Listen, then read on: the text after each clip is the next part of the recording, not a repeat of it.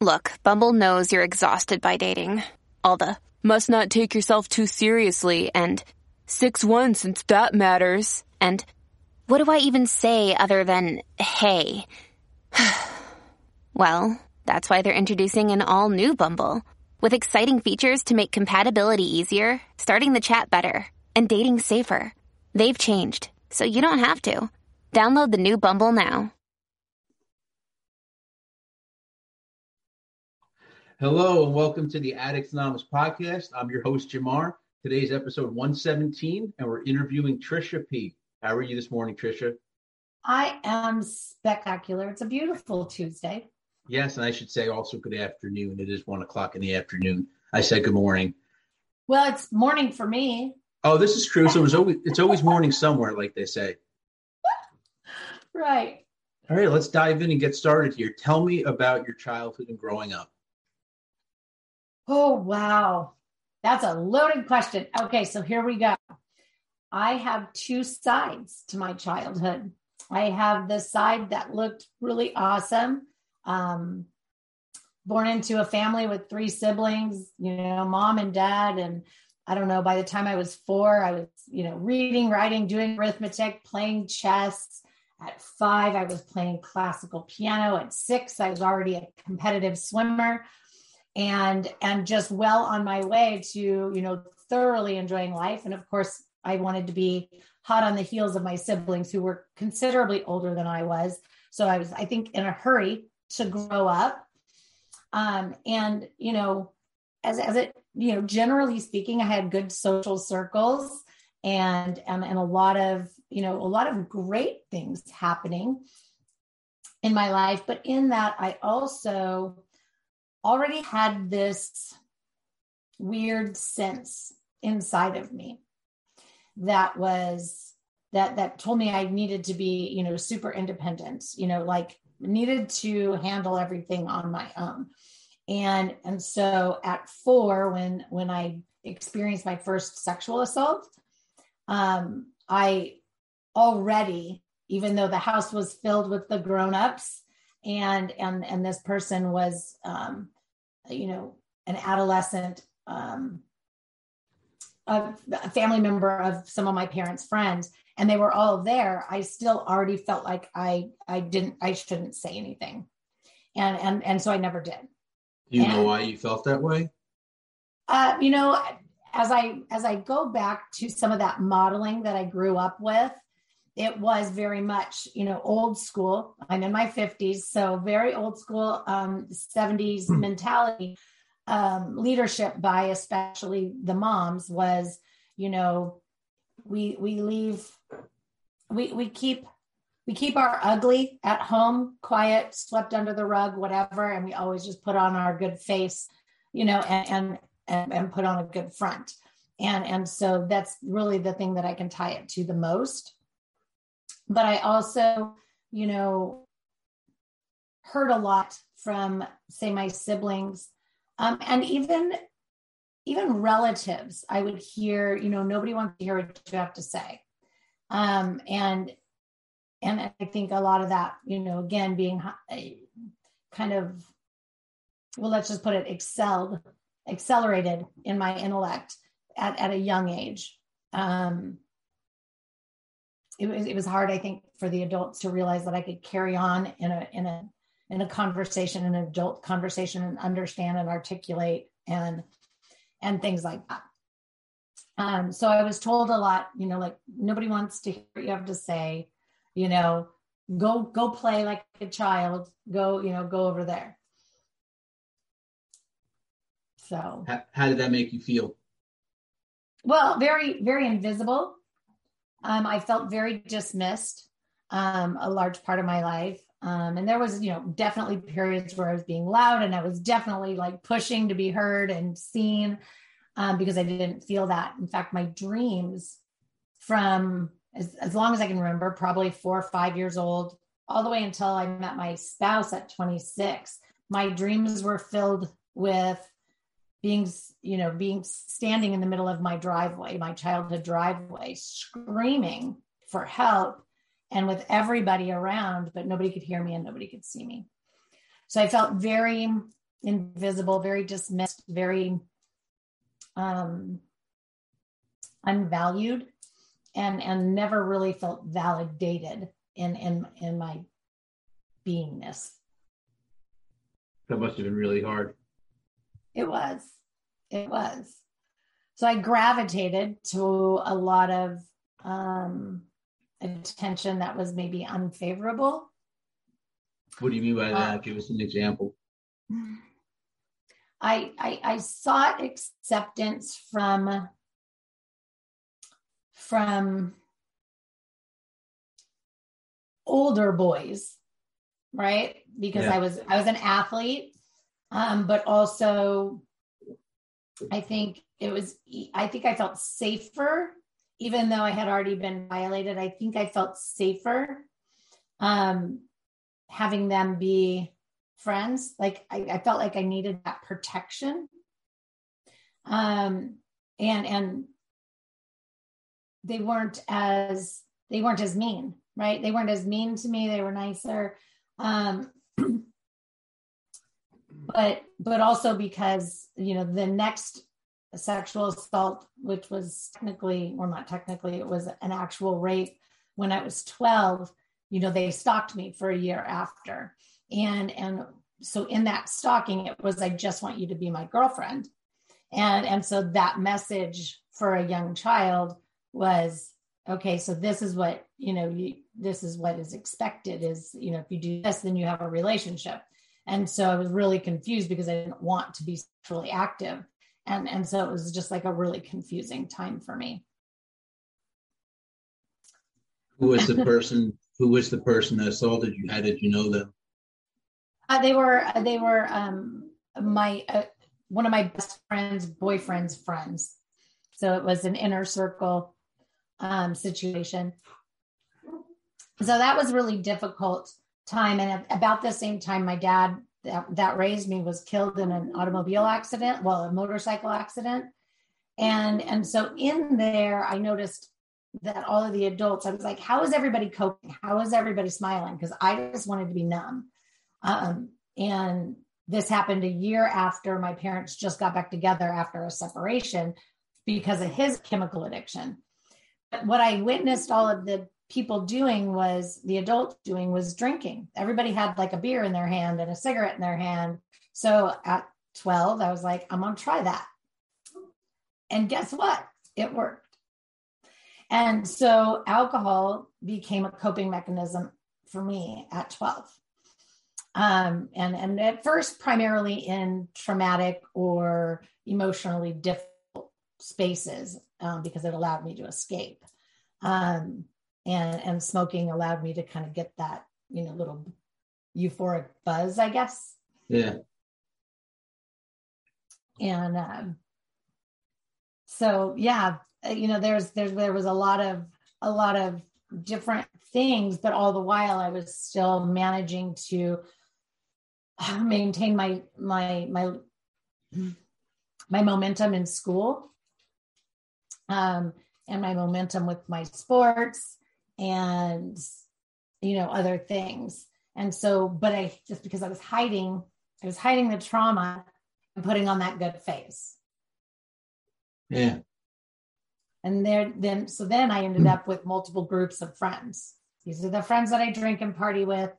These are the friends that you know i you know bring home to mom and dad. These are the friends that you know people can know and these are the friends that people can't know. Um, and then there were you know my my more um, just you know sports you know type type people so it was just you know had very very distinct places and i would go where emotionally i was going to get what i needed in that time So, what did you? How was um high school stuff? Did you graduate? You did all that fun stuff. Uh, I finished high school. Yes, hmm. um, I finished high school in adult school. Um, I I also. Why was that?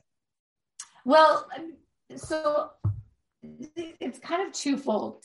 Um, you know, I, I became a mother at a very young age, but I did so intentionally um, I have a really good ability of connecting with the physical body, and and and I knew that it was the time, and and I can say that with all validity, it was a time because my son was the only child I was able to actually carry, and and carried a term, and um, um, so I I had my son two months after I turned seventeen so while I was pregnant and after I after I had him, I completed an adult school because back in those days, you got kicked out of school if you got pregnant.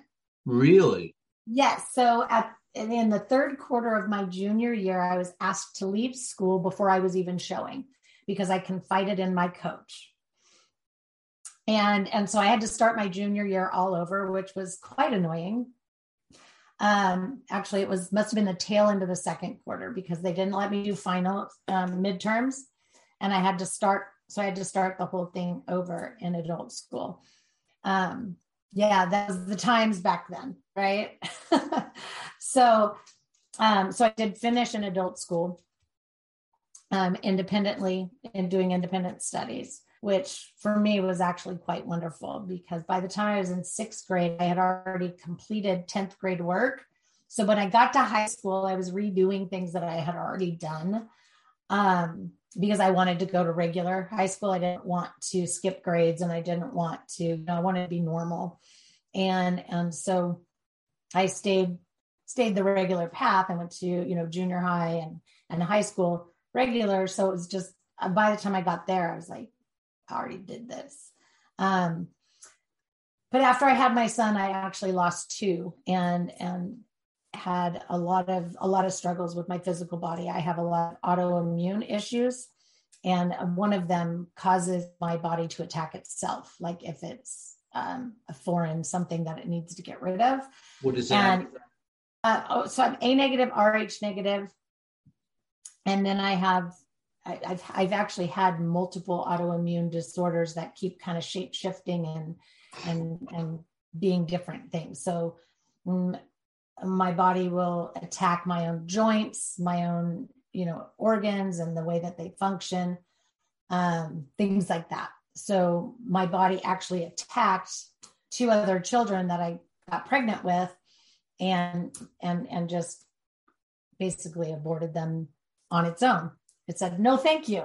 We don't want this. And and so you know i had to deal with those kinds of losses also and uh, so again always coping with with alcohol. Um it was just my way of way of doing things. How um did you get the alcohol and cigarettes being so young? I know you said it was around 12 was the first well, time you did it. I, you, again i grew up in the 70s and 80s um, and and looking mature for my age. Um, you know if you get got dressed if you got dressed right you could walk in and pretty much do what you wanted. I also had a lot of older friends. So when i was 12 13 most of my friends were juniors and seniors in high school. It was a lot easier for them so it was never a problem. Um, but there were also a lot of places that again if i was dressed i could just walk in. I had no trouble hanging out in there. There were some very, you know, fun beach local bars that I could go into, you know, with no problem on the, you know, weekends and just hang out because I love music. I love to dance. Um, so I always just kind of had like that older crowd of friends. And uh, again, it was just a totally different time. It wasn't so hard for us. yeah. No, I know. I, mean, I grew up in the 90s, and even then, you can go get cigarettes and stuff. And like you said, if you look the right, I remember I had friends where if they had more facial hair and stuff like that, they were able to pull it off. Yep. Yeah. Yeah. I was just always really good at, you know, I could put on makeup, I could put on high heels and a dress and just kind of pull it off. Yeah. I don't know. How was it with during school and getting high? Were you getting high during the day and drinking during the day? Or how is it? What was your use like during that time? Sometimes, sometimes in high school, you know, we'd cut class. Um, I started working um, around 14. I had a job. And so a lot of times I would just not feel like going to school and I'd go, it was, um, uh, you know, just a small sandwich shop and the owners like to go surfing. So like I'd go in and I'd say, here, go surfing. I'll take over. And then I would just drink beer while I was there. Because mm-hmm. they serve beer um, at the sandwich shop. And um, so I, I would do that a lot. Um, not every day, but a lot. And it just kind of depended on, you know, you didn't have the best high school experience. Um, and what happened? And, was it the pregnancy that got you, or what? Oh no, that happened. I mean, by the time that happened, I was I, I was ready to leave anyway. I you know then I left school and it wasn't you know it wasn't an issue. Um, and my friends were my friends, but uh, you know most I you know most of most of my friends again when I was a freshman were you know seniors, so they graduated. So by the time I was a sophomore, like my friends were already gone so I would want to be doing what they were doing. And uh, so it was difficult to feel like I wanted to stay at school because I really yeah. didn't have a lot of friends that were in my age group. Yeah, um, that must have been hard. My social circle went to a different high school than I did. Um, and I, so I was kind of separated from them after junior high. And then, and then we didn't have any of the same social circles. So yeah. Um, so, I mean, all in all, it wasn't necessarily a bad experience. It just wasn't the greatest experience. Um, my son's father was, um, again, one of the older, right? So he was already, he had already left school. He already had, you know, his full time job and and everything. And so I, you know, I spent a lot of time, um, you know, just hanging out with him and and we just kind of started started our life at 17 and oh gosh he was 20 by then um, 19 going on 20 and we just kind of started our life um, until it didn't go well. Until it didn't go well. Um, and you know we didn't end up making it but we stayed really good friends for a long time um, until he passed away actually. And we raised you know we we did it we did a pretty good job when things weren't bad, you know, sharing um, responsibility with, you know, for our son. He did his best to do every other weekend. And, you know. I was about to ask you what happened after high school. So you pretty much, like you said, started uh, the adult life, so to speak. Oh, yeah. Oh, yeah. I had, and what was I your full, I had a full career, but before I was 19 or by the time I was 19. Oh, wow. Yeah. So, what was your use like? I mean, at what point did you say that you might have an issue to yourself? There were several times. I had a 30 year relationship with alcohol, and uh, before before it disappeared from my life, and and you know my recovery journey is a big long 25 plus year journey because not everything in my life was ready to recover all at the same time. So in all of these things that I'm sharing with you, you know, I, I developed other other situations, right? I had eating disorders, I was anorexic, I had body dysmorphia. Um, and and so, you know, I had I had to heal from that was had to be first and foremost. Um, after I had my son, I, you know, I really jumped into that anorexic space um, pretty pretty heavily um, so I had to, you know, I had to get re healthy. Um, and I think a lot of it was because I went from, you know, a 95 pound athlete to somebody who I gained 75 pounds with my son. It was pretty devastating at 16, 17 years old to, to gain that much weight.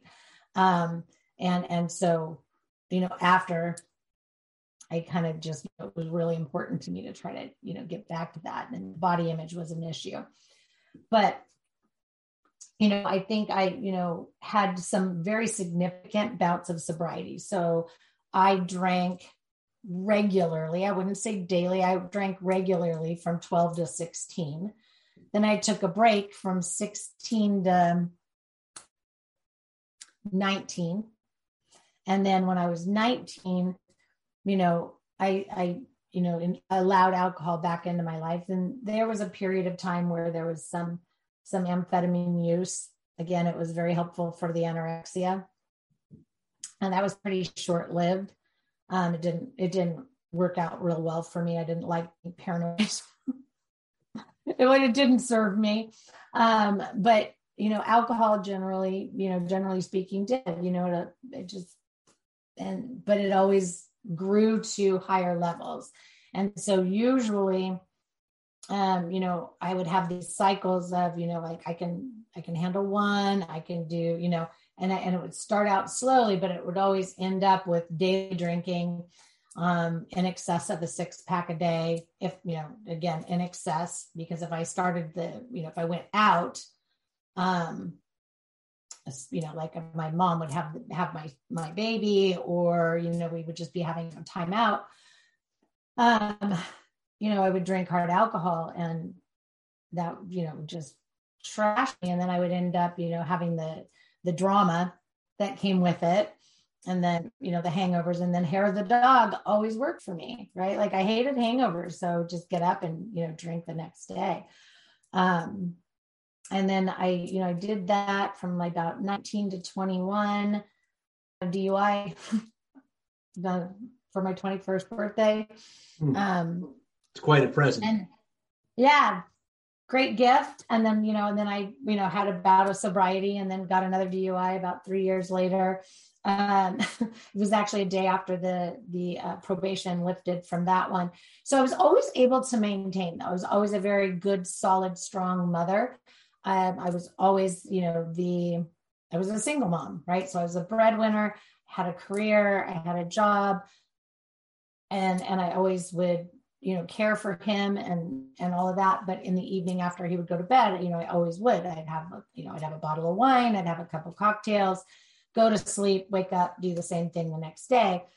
Um, and then there would be those weekends out, you know, um, where it would you know escalate or i would take trips um you know without him because i was young i was you know 19 to 23 you know and and my friends were in college um and and i was you know full-time parents and and you know so there was you know there was some push pull didn't really get accepted. I felt again like dismissed and and devalued by friends? by other parents at my son's schools by teachers etc because i'd be walking in again 19 20 21 years old and they're all in their 30s and 40s and you know it was just very dismissive and um, so was, that was you know that was a hard space for me as well not really having a place where you fit um but i'd say mostly you know my my drinking would escalate around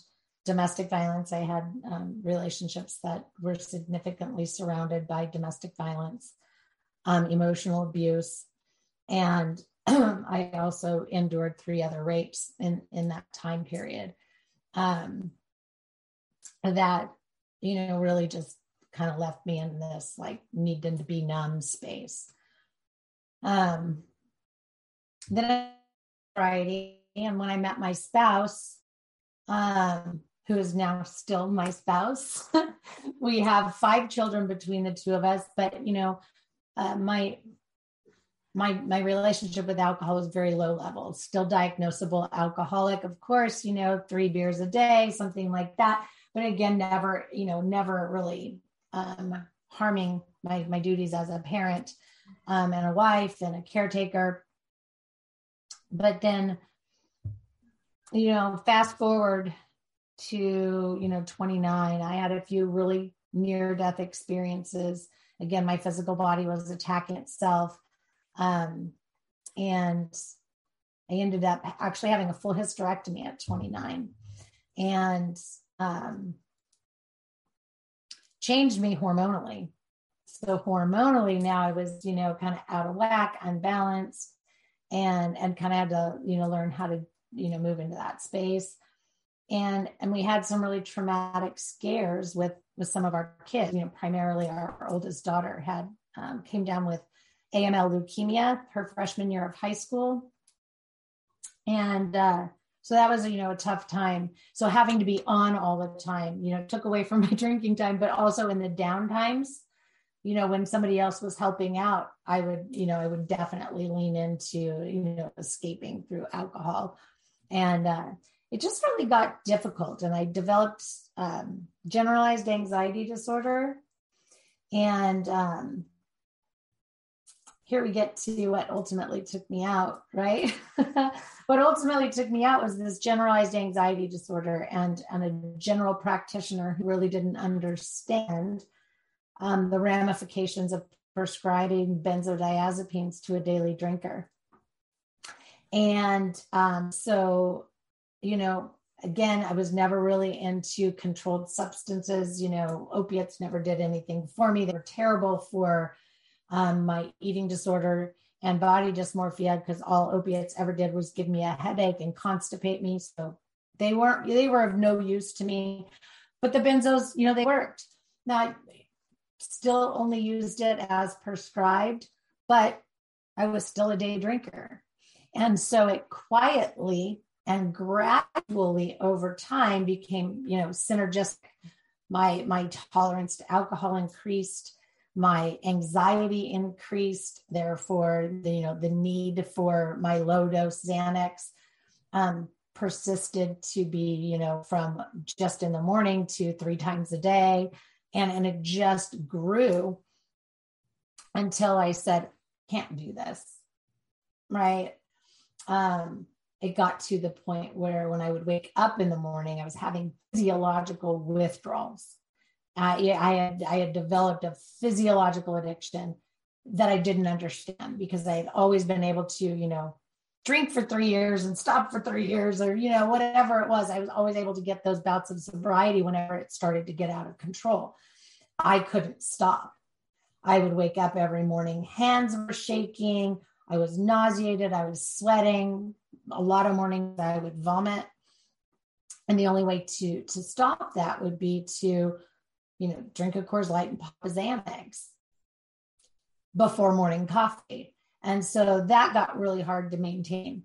You know, um, m- most of the kids by this time had moved out, um, and and the youngest was already driving himself and you know basically fending for himself. So I was already in that space of not having a whole lot of responsibility for leaving the house, um, which was also hard on my psyche right? I didn't have i didn't have my role as a mother the way that i did.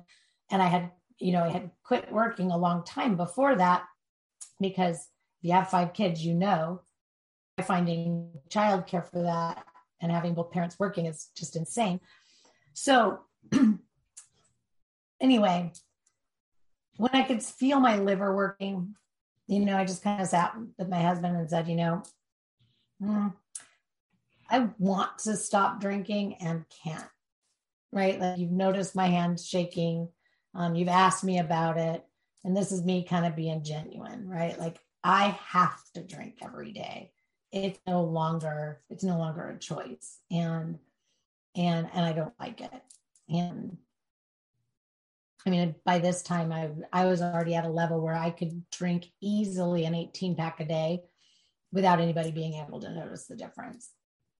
Um, and some days, some days I'd make it through an entire 30 pack. That was noticeable, but um, but you know, um, try, you know, try doing that without people knowing or realizing that it's a 30 pack that you've made it through you know that's that's also difficult right so all of that hiding the sneaking the you know not the drinking part but the how much it took for me to even you know have a noticeable buzz.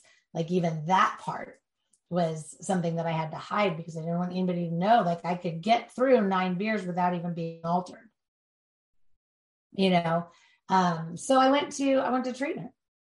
Um, by this time, you know, so we started at 443 at this point. Say that one more time.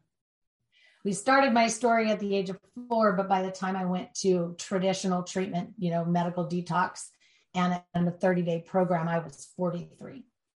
43. So, what was your first impressions when you got the detox? I mean. I remember real quick uh, about me. The second I got there, I was like, here they go with the 12 steps and all this stuff, and God this and God that. Um, but it, it ended up teaching me a lot of stuff. You know, I don't agree with everything that's it was written in the 30s. Some stuff needs updating, but um, the one thing I find cool about AA, which most treatments use, is they were the first ones to ever do a self help for drug addicts. We can't take that away from them.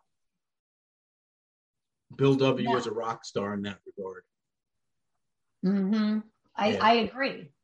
Uh, you know, I and I spent my fair share of time in you know in AA and going to meetings, et cetera, albeit court mandated. yeah. You know it still was amazing right? It's what gave me those you know one two and three year bouts of sobriety. Um but uh, my first impression of detox because i went to a medical detox right? So i you know checked myself into a hospital setting. Um and and this is this this is kind of a fun story for me to tell i checked myself in um and you know, so they hooked me up IV. You know, they took me in through the ER, hooked me up to the IV to you know give me all the sodiums and all the things that my liver needed. But when I got upstairs to the admit, you know, they gave me a breathalyzer three times, and so I asked them why, and she's like, "Well, it keeps coming up zero, and." You know, I think it's broken and I need to know what your BAC is. And I'm like, it's zero. And she she looked at me funny. I'm like, I came sober. I, I checked in on purpose. Like I planned it. I actually scheduled it. And she so she was like very dumbfounded. Um, and and what actually had happened was she got my my case confused with another case that was in the ER, and they were completely tore back. Uh, but so you know that was my first and my first impression was okay wait you know this is obviously not the normal way to go to go to detox is not sober i guess um, because everybody was dumbfounded that i was there sober. And then you know i was also one of the oldest people on the floor. So you know i was i was surrounded by a bunch of 20 somethings that um, by my estimation were all drug seeking um, um, but why wouldn't they? When my, you know, my nurse, my charge nurse had a laundry list of drugs they could give me. And and uh, so when I refused them all, it was, well, we're going to have to report that to your insurance that you refused. And I'm like, that's fine. Go ahead. I I don't, you know, I don't want to, I, you know, I just want to detox. I don't want, I don't want to take something for that. I did agree to one um, Valium um, the first night just so that they could feel good about me going to sleep and not having a seizure. But my response to that was, I'm not going to take more benzos. If you want to give me benzos, give me my Xanax back. Like I, I handed you a whole prescription of Xanax when I walked through the door. Like, you know, I literally just wanted to be off. I wanted to, you know, clean my body and I wanted to, you know, feel in control of my physical body again. So, you know, I watched them all walking around on Seroquel on the floor um, for as long as I could. And, uh, you know, as soon as my blood pressure was stabilized, I was, I, I, I left and went to my 30 day program. They wanted to keep me there for seven, 10 days, and I was like, not having it. Um, so as soon as my blood pressure was stabilized, um, I, I moved on to to another to to the other space. Same facility? Yeah i went to a, 30 day treatment program that was uh, co-occurring dual um, eating disorders and chemical substance. Oh that's um, great. Dual diagnosis. Yeah. And and it was a really great program it unfortunately has since closed. Um, but but you know we we all shared in in the responsibilities as part of what what what led me to part of my passion um, in in what I do in in my professional life now. But you know, we we cooked together, we cleaned together, we made our menus together. We all ate whatever we wanted to eat. Like we didn't eat necessarily the same thing all the time. Our protein might have been the same, but you know, our sides and you know, it was really about getting um getting comfortable inside the kitchen. Like I needed to learn how to open the refrigerator and not grab a beer. Like it had been a really long time. I also, you know, needed to to, you know, change my relationship with food because I, you know, really hadn't even though I wasn't necessarily active in anorexia by at that time in my life, I certainly wasn't eating very much because anytime you're drinking 18 beers a day, you're not eating a lot of food. There's no room. yeah. Um, right. There's just no real room for food when alcohol is, you know, that big a part of your life. Um, so, you know, we did a lot of those things together. We also were, you know, able to go and do little shopping events together, you know, like learn how to navigate grocery store without going down the alcohol aisle. Um, go to the drugstore like CVS or you know whatever and learn how not to you know seek something off of the shelf that would give us you know an altered state of being. And, and it was great. Um, we would go to local restaurants and um, during happy hour and learn how to sit and be among people that are you know doing what we would normally have done but learn how to do it in a better way. And and so it was a really lovely experience. And in that we also did go to aa um, and and you know therapy groups and have you know nutritionists and um, dietitians that helped us as well as you know therapists that's great that you had therapy in uh in rehab mm-hmm. i mean i didn't get to stay too long at my rehab because it broke it's when um covid broke out it was march 2020 oh. and i got all nervous because i said to myself I don't know what a quarantine is, and I don't want to be stuck here for like six months or some crazy stuff. Like I had no idea, so I was real nervous. So I left. Yeah, I only stayed there about seven or eight days.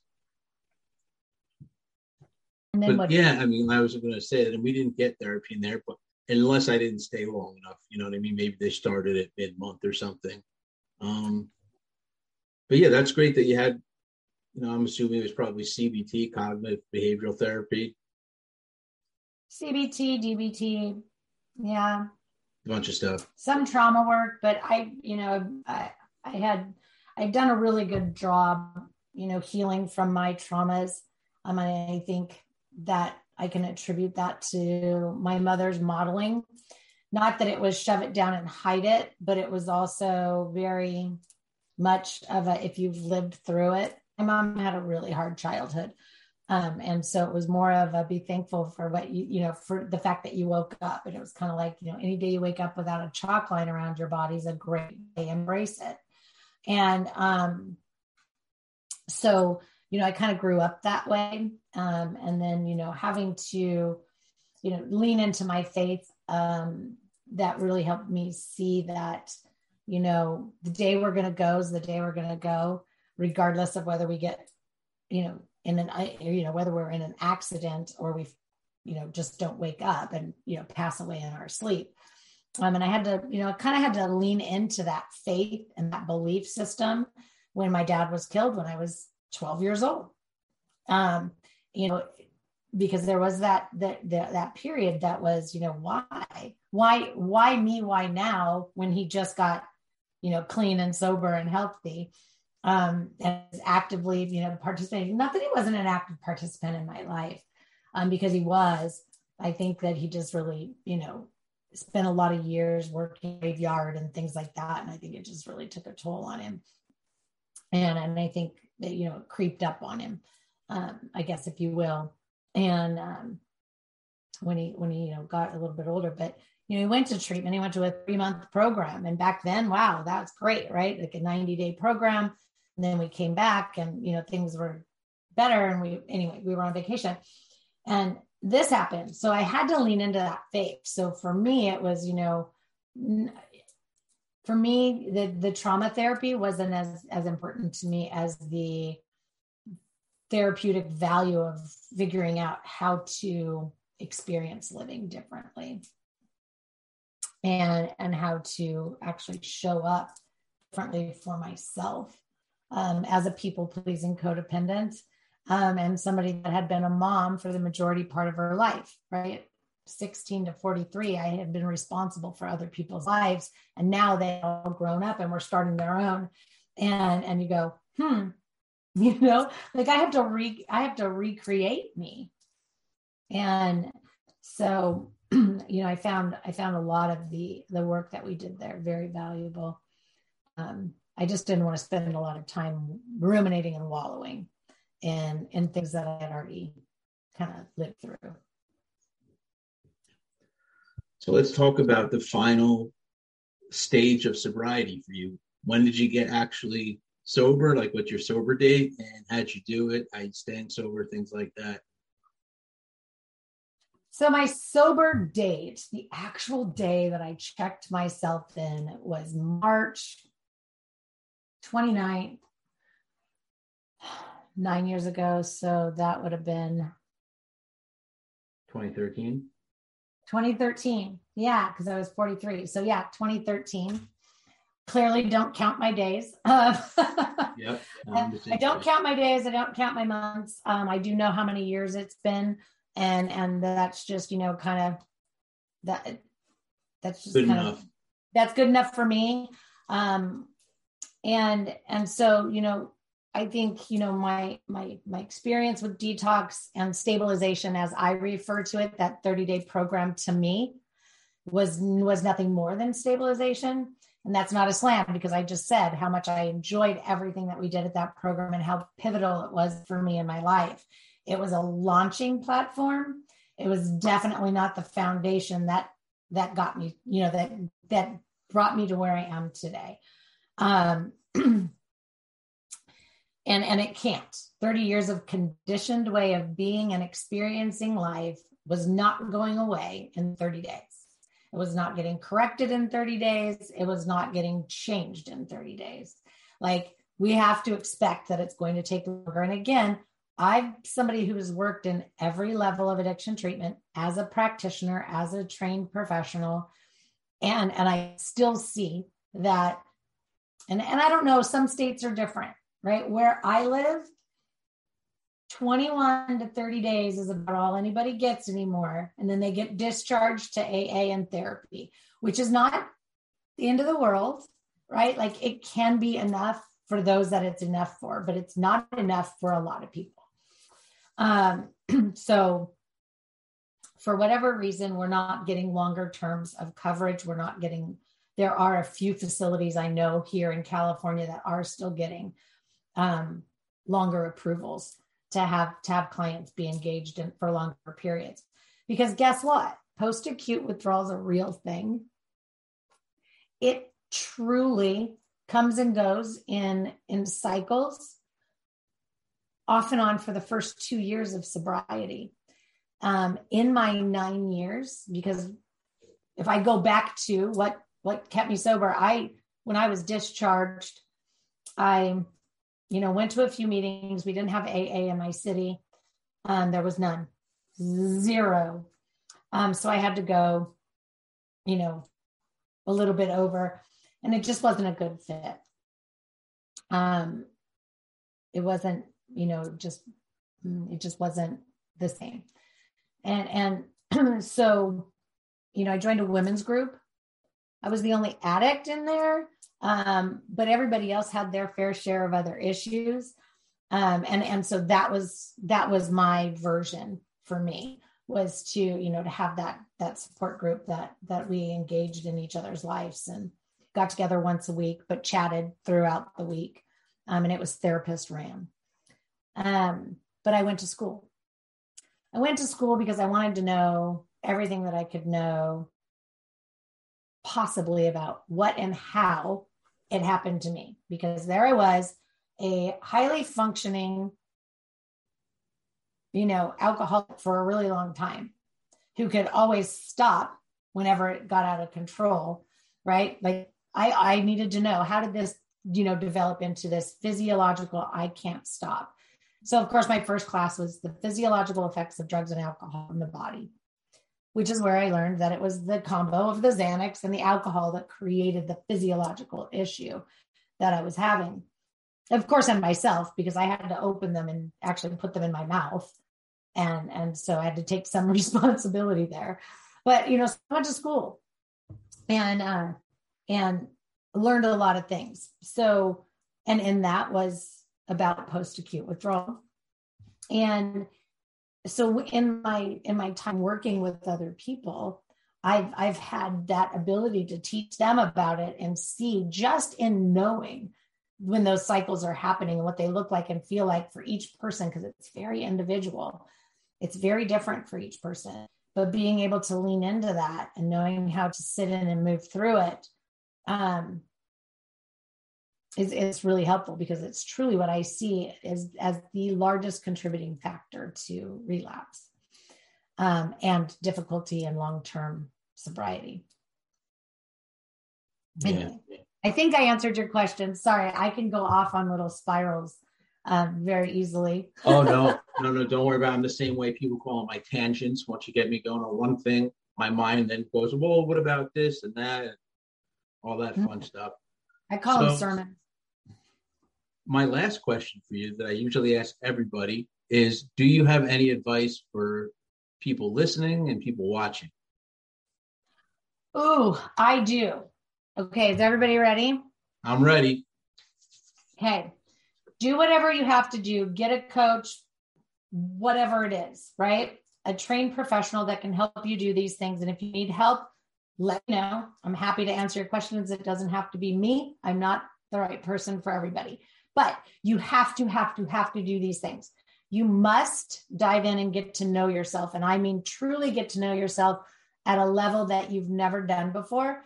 And it's not, doesn't have to be traumatizing there are simple surveys and assessments that you can do on your own that will that will give you insight into the six categories of whole health that will let you know um, and help you get to know yourself so that's number one then you need to completely redefine your what what life balance means to you and if you define life balance as home work and health you need to drastically expand that there are eight primary categories that create um, life balance. And there are six subcategories that go into your health. And, and so you need to define these categories for you. Don't let some book or somebody else's definition of spirituality define spirituality for you in your life balance. I'm going to try to do this, you know, as quickly as I possibly can. From there, you have to have go to very practical skill sets and tactics. These are psychological skill sets and tactics that you can that you can practically apply in your life.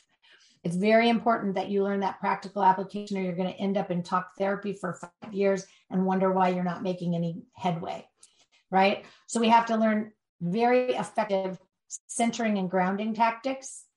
This means I can get centered and grounded in the spur of the moment, no matter what I'm doing, without relying on meditation, yoga, or the like. Because here's the deal when you're driving down the freeway and somebody cuts you off, you can't drop into downward dog or meditation. You've got to have something that is going to center you and ground you. Then you've got to really work on that knee jerk impulsivity. Uh, it is important that you can change this part of you. That's that access to the fight or flight. We need new ways of doing this. So, um, we need to learn whatever it is that we need to learn. Of course, I know plenty of uh, tactics that you can utilize to become responsive in all things that we do. All things, literally everything. You have to be responsive, not reactive. Um, then there's a whole bunch of other things, but I want you to really know about what you rely on to bring you peace, joy, comfort, relief, value, validity, and worthiness cannot come from outside of you. We have spent enough time as addicts relying on something else, right? Alcohol, pills, whatever, right? Illicit drugs, um, food, shopping, whatever it is, right? Whatever it is for you, even if it's the gym, if you're relying on it to bring you peace, joy, comfort, relief, value, validity, and worthiness, we got some work to do. Um, and then we got to have distress tolerance. Distress tolerance and emotion regulation are important, important factors in creating the level of emotional intelligence that you need, that you didn't know that you need, but need to be successful long term because we have to condition new ways of being. And we have to do so in a lifelong, manageable, and maintainable fashion. Because if it's not, we're going to continue this cycle. That means you have to get dedicated to yourself to be working on this at least for a solid 12 months in reconditioning of how you are experiencing living, how you are experiencing your environment, how you want to see yourself, how you want to be received by others, et cetera, et cetera, et cetera. It's not a hard process, but you do have to be dedicated. And then I always say add, edit, delete, change, shift, morph, make it your own. There is no one program, one cookie cutter thing that will work for everybody. And so, wherever you are, whatever it is you're engaged in, just know that you can add, edit, delete, change, shift, morph it, incorporate it into your life to serve you. Don't try to fit your life into somebody else's bubble. That's it. That's what I got for you. That's what you got for me? No, this is a, I like what we've talked about today. How do you feel? I feel amazing. Good. I'm glad to hear that. So, did you have anything else you want to add in? No. I mean, literally, I'm an open book. Um, well, anybody... didn't you have, don't you have a podcast or something that you have going on? I do. Right now, it's a, a, a weekly live. It's okay. on my it's it, it airs on my business Facebook page, which is Turning Leaves Recovery backslash 2015, something like that. okay. Um and it airs on Facebook live every Wednesday at noon.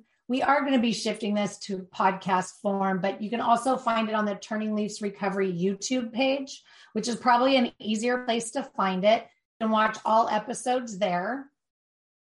Um, and if you have trouble, you can just always just reach out to me, Trisha Pardo or Turning Leaves Recovery. Um, and I'll connect you with with any of the free resources that I have available. Awesome. And the last thing, real quick, how do they reach out to you that you, you want? Easy. Just go to turning leaves, L E A V E S, recovery.com you can get um, a free whole health survey, um, or you can just contact me. Or if you're on social media, Instagram, it's I am Trisha Pardo, um, which that's hard. Just go to the website because my yeah, phone number is posted. My website, my phone number is there. That's my cell phone. Just send me a text. I don't care. Awesome.